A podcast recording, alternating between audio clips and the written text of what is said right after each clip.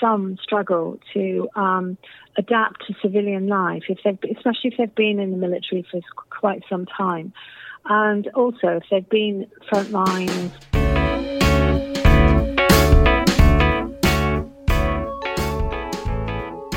Welcome to the Bailiwick Express podcast. My name is Matthew Leach. I'll be joined each week by a guest for a series of podcasts. Each will shine a light on topics from across the Bailiwick. The format will change week to week. We'll have debates, reviews, hot seat interviews, and special guests. So stick with us as we offer some insight on some of the most important issues we in the Bailiwick face.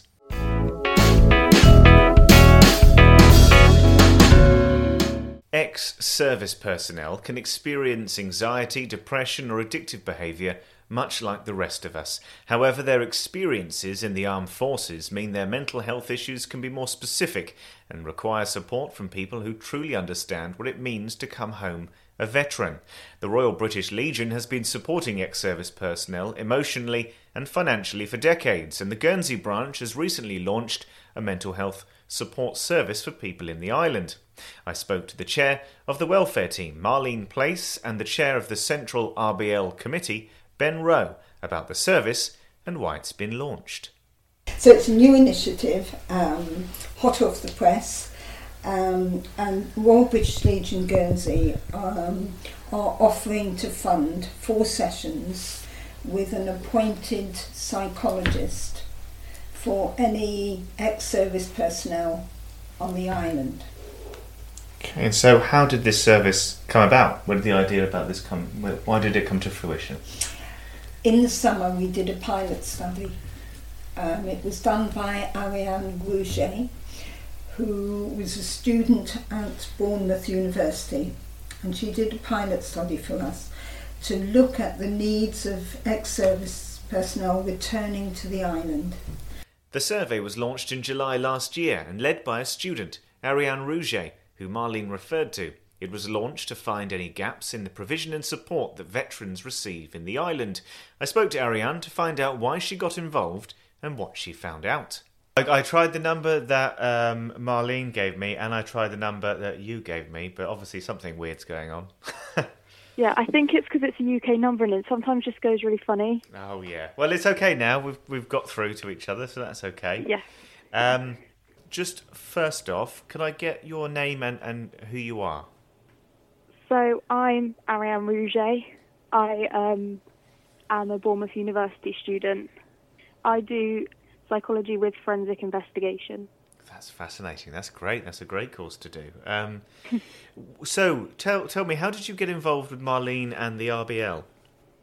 So it started with me looking for a summer placement between my second year and third year of uni and I'd been looking around, and with COVID and everything, I hadn't had much luck. And then a psychologist I had been in contact with said, "Oh, I have this opportunity um, where you can run some interviews for the RBL to kind of do, do this pilot study." Um, and I thought, well, yeah, that's a brilliant opportunity, so I took it on. That sounds right up your street. So, what exactly were they look? What did they want you to do? What do they want you to find out? So, what they wanted me to do was conduct interviews with ex service personnel who had come back to the island after their service and to see whether there were things to support on the island and whether there was more that could be done to help their transition back to the island or anything they thought was good or improvements. So, really, their opinion on what can be done to help. And how did you undertake the, the project? So what we did was I met with Marlene, and at first I actually went to one of the Royal British Legion breakfasts. Um, the banter, which I believe banter happened. breakfast. Yes, yeah, exactly. Um, and I met with some of the people who I was interviewing there, and then we just went from there and um, formed the questions and specifically what Marlene wanted to know, and um, just went from there. And so, um, what kind of questions were you asking, and um, what kind of results did you get? So, we were asking quite broad questions because we wanted to hear their personal experiences. So, really, just we had some sections. So, For example, we asked about employment or housing and mental health, just to gauge what areas they believe that they had support in and which ones they were lacking. Okay, and so we are speaking this week about the initiative to offer uh, four sessions with a, a psychologist in Guernsey. So, did your did your survey find that there wasn't perhaps the provision in the island for, for mental health for ex-service personnel? Yes, that was one of the um, big points actually. So, when the service personnel came out of wherever they were, army, navy, the UK has a lot of organisations in place. However, coming to the island, it seemed that they found they almost cut off from these. And while there are things in place on the island, specific psychologists for ex military personnel were lacking. Um, so having this in place would will definitely help, I think. And how many people did you speak to? We spoke to 17 males. And was there anything else within your survey that you found to be surprising or interesting or, or noteworthy? Um, all of it was actually really interesting, and there were some things that you wouldn't expect. For example, with employment, people not quite understanding what an ex military personnel brings to the table, or housing, for example, some people struggled getting housing because they couldn't have they couldn't show they've been a tenant before because they've been living in army barracks. So there are things that to a usual citizen you wouldn't imagine they would have trouble with, but they do. And from that, we found that there was a need for um, um, for mental health services. Not, we are not an emergency service, really not an emergency service, um, but we are going to be there if individuals would like to talk to a psychologist. Um, we will be the first point of contact for the individual, but then we would pass all the information on to the psychologist and all communication will then be between the individual and the psychologist. So we actually step out of the loop. So it keeps it professional then between the person who wants to speak to a, a professional and you know what the, the, things they want to discuss. And confidential yeah. which in Guernsey is a really important factor. And so you're fully supportive of this? Is this something you think is worthwhile in the island? I think it's fantastic. Um, I mean mental health is a, is a massive thing at the moment. Um, Afghanistan and the withdrawal from Afghanistan has caused a lot of um, anguish with a lot of service personnel. Um, suicide rates depression everything is, is, is hit an all-time high, I think. Um, in fact, I read some stats not long ago that um, suicide rates, etc., are higher than they were in the 80s or something. And there's like a third of the service, there's a third of the army strength now. So to hit the same numbers is horrendous. Uh, if you look at the number of service personnel we've still got serving, um, as an as an ex-squaddy, being able to speak, speak to people who are of a, of, a, of, a, of a similar mindset. The psychologist that, that Marlene's got in place is trained to work with military personnel because um, they are different. Squaddies are different beasts. They're trained to do different things. They're trained to experience and etc. So having a, a, a, military psychologist, it makes the difference. Um, you, there's an understanding when you walk in there, um, rather than trying to explain it to somebody who has no clue, which is nice not to have a clue, but I can imagine. I mean, is the is the community quite large over here, ex-service personnel? Well, Marlene has set up. She's set up so many things uh, in respect to this. Yeah. Marlene has set up the thing called the Banter Breakfast, which is a breakfast attended by uh, ex-service personnel and their families. It takes place once a month. Um, how many visits that, Marlene? Seventy a week or something? Yes. 70 a month, yeah. 70, 70 a month, sorry, 70 per session. Um, but how would you, would you estimate? You know better than I do. Um, Interestingly, we don't know. We're not allowed okay. to data protection. yeah, fair enough. There's a guesstimate. So there's got to be a, a, a fairly substantial community in the yes. island. Of... If we use the UK statistics, then there are probably around 2,000. But we think there are more in Guernsey mm. because there are a lot more people who have gone, uh, who have a certain affinity really with the armed forces. Yes, okay, So I I can think that's that. probably more than that. Well, I did eight years short service as a nursing sister in the Princess Mary's Royal Air Force Nursing Service um, during the 80s. And that was when the Falklands War was on. Um, though I wasn't involved during the conflict, um, I was I, after the conflict. I was involved with Aeromed and things like that, which is evacuating casualties back to UK from wherever they happen to be. So uh, I did actually get down to the Falklands after the conflict um, and see it. That was Heather Chan, who is the branch welfare officer for the Royal Air Forces Association Guernsey branch. She has welcomed the support being given by the Royal British Legion. I've been nursing ever since I left the Air Force, and while I've been here in Guernsey, back here in Guernsey, I um, um, have been also the, uh, the uh, Royal Air Force Association's welfare officer. So I sort of helped out with uh, um, any local uh, RAF people that needed any support or anything like that. Yeah. Uh, when did you first come come across the Royal British Legion? Then, how does that tie in? Is that Um, well, I've always known about the RBL. Um, my dad was in the Royal British Legion. He, he was in the Navy during the end of the war. Um, and so I've always, I, I knew about it because dad was quite a, um, you know, he, he took part in quite a lot of the stuff, including, you know, the Remembrance Sunday parades and things like that. So, um, but as I said, after, after coming out of the Air Force myself, I sort of, uh, when I moved here, that is, I sort of uh, knew they existed. Um, but I, as I said, uh, being Air Force, I, I helped out with the Royal Air Force Association and welfare there. Um, I'm very interested in maintain in supporting the RBL and everything, mainly because my son is now in the army. So you never know in the future he may need some support and everything. But it's a very good service in supporting um, ex you know service people and their families. So just like the Royal Air Force Association does as well.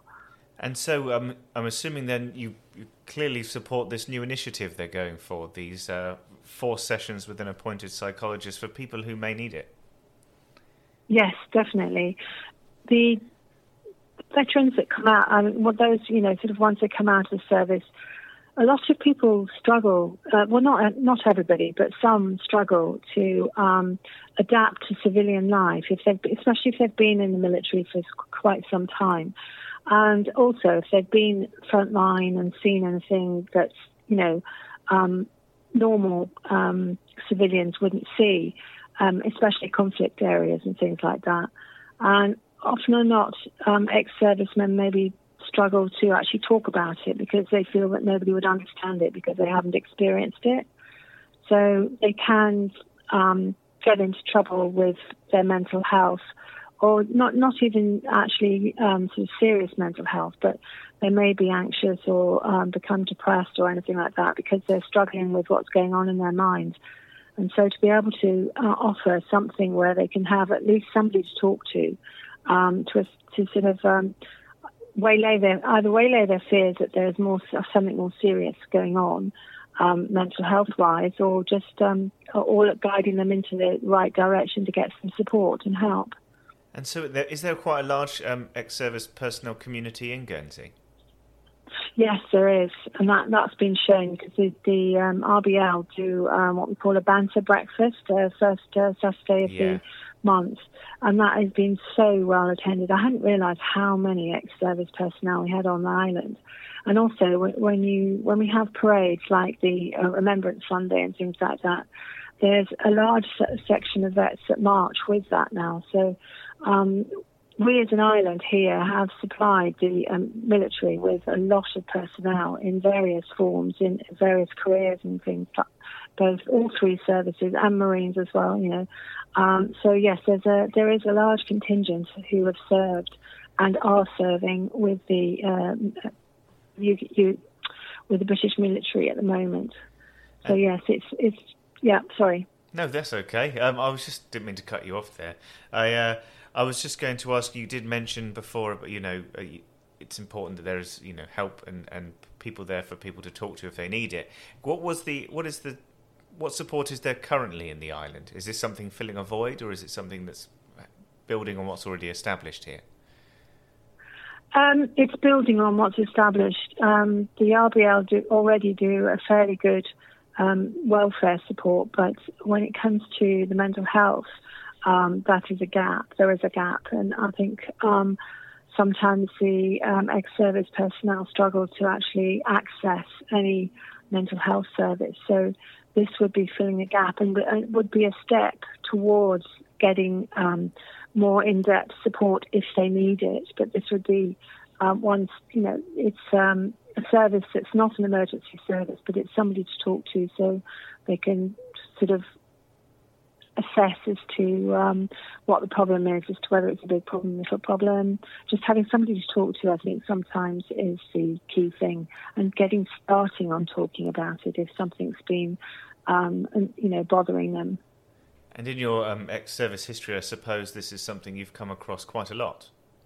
Uh, not a huge amount in my field, um, but um, I do know it exists, and I've, you know, I've um, through working with the welfare system within um, veterans um, with venture, you hear a lot about it, about especially PTSD of those that have been on the front line in Afghanistan and, and things that um, places like that.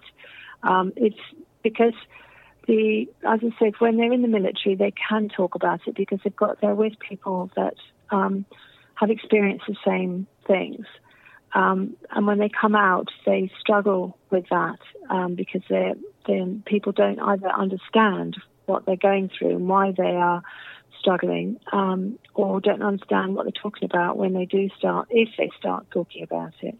We're talking about f- f- filling a space, I suppose. I mean, what is the? Is there a provision at the moment, well, beyond beyond the service that you're, you're you're offering these four sessions? I mean, what is in place for ex-service personnel in Guernsey right now?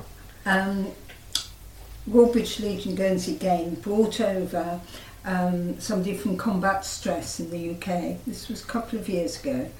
Um, and they linked in with some of the local ex-service personnel and there is now in operation a um, peer support group. So it's a combat stress peer support group. Ben can tell you more mm. about that. Yeah, it's just a service. It's run by veterans for veterans. So um, the chap who runs it, a fellow called Neil Tears. Neil um, is ex-Royal Marine. Um, he's been trained. He's not a psychologist, but he's been trained as what terminology is it? Peer support leader. peer support leader. So yeah, he will sit there. He will run the meeting uh, and it's just a chance for people to offload their issues onto people who will understand them a little bit better. Um, and then they can be pointed in directions, they can just be supported. The, the It's just to, show there is a network out there. Um, you don't have to suffer on your own. You can put your hand up and say, I need some help. Or you can just turn up and take the mickey out of one another, which is what most of the sessions turn out to be. Um, but it is, it's, it's like-minded people getting around together to say, I've got an issue with this, and then somebody might have an answer or a solution, or it might just be a case of thrashing out there and then on the night. Um, it's just good. It, it, it's mates, in effect, um, who probably don't know each other very well, but can talk to each other, uh, and, there is an, uh, an understanding and acceptance, um, which is great. I suppose it's a specific type of camaraderie that other people may, may not kind of understand. Yeah. yeah, the, the subjects, the banter is you wouldn't want to probably sit around in a pub and do it because it'd upset people potentially. But you can you can do it in a safe environment where you can say whatever whatever you want, um, and it'll be accepted on face value. And as I say, it's, it's a thrashing ground where you can thrash things out and it can be resolved. Um, sometimes it's as simple as that. And so, um, if you're hoping that people come forward to, um, you know, if they need help and they want to, what kind of issues might somebody be facing who might want to come forward and uh, take advantage of this initiative? I understand more about depression and anxiety in the last couple of years than I have done for the rest of my life because it is out there and people are taking notice now. It is real. Um, PTSD is very real, and of course, what the lads and lasses have, have witnessed can have an effect on them for the rest of their lives. So there's more and more coming out of the forces, and somebody needs to pick up the pieces. And we have Marlene and her team and welfare. Big thank you to Marlene. Oh, hugely. Yeah, it's a thank you to the team, really. Um, not just to me. Um, something that's just gone out of my head, but there was something else. That's okay. Oh yes, we Yeah. brought over again Royal British Legion Guernsey bought over teams to run mental health first aid for armed forces, specifically for armed forces. Okay. So we've trained in the region of 20 people to um, recognise these and to support in the early stages. One of the things that has been found um, is that the earlier an individual has treatment or has support, the better it is for them. What is mental health first aid? Is that a Um, the same as first aid, uh, physical first aid. Um, it's identifying the signs that someone is struggling and being able to provide the appropriate initial support, just initial support, because you can then signpost to more professional organisations, but it's identifying initially. Yes.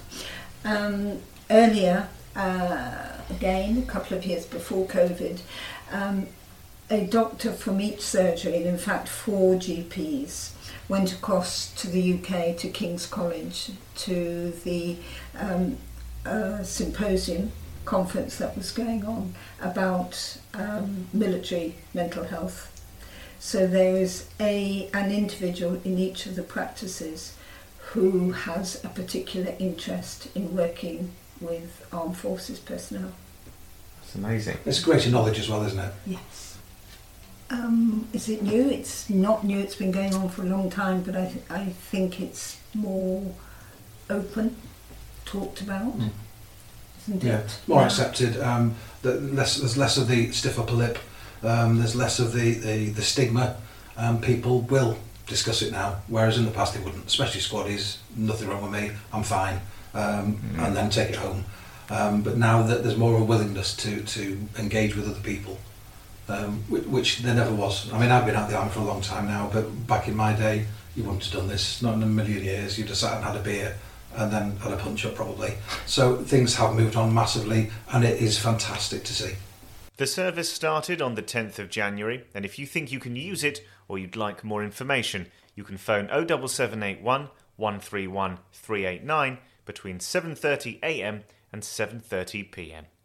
And it's important to once again be reminded that the RBL Psychology Support Service is not an emergency service.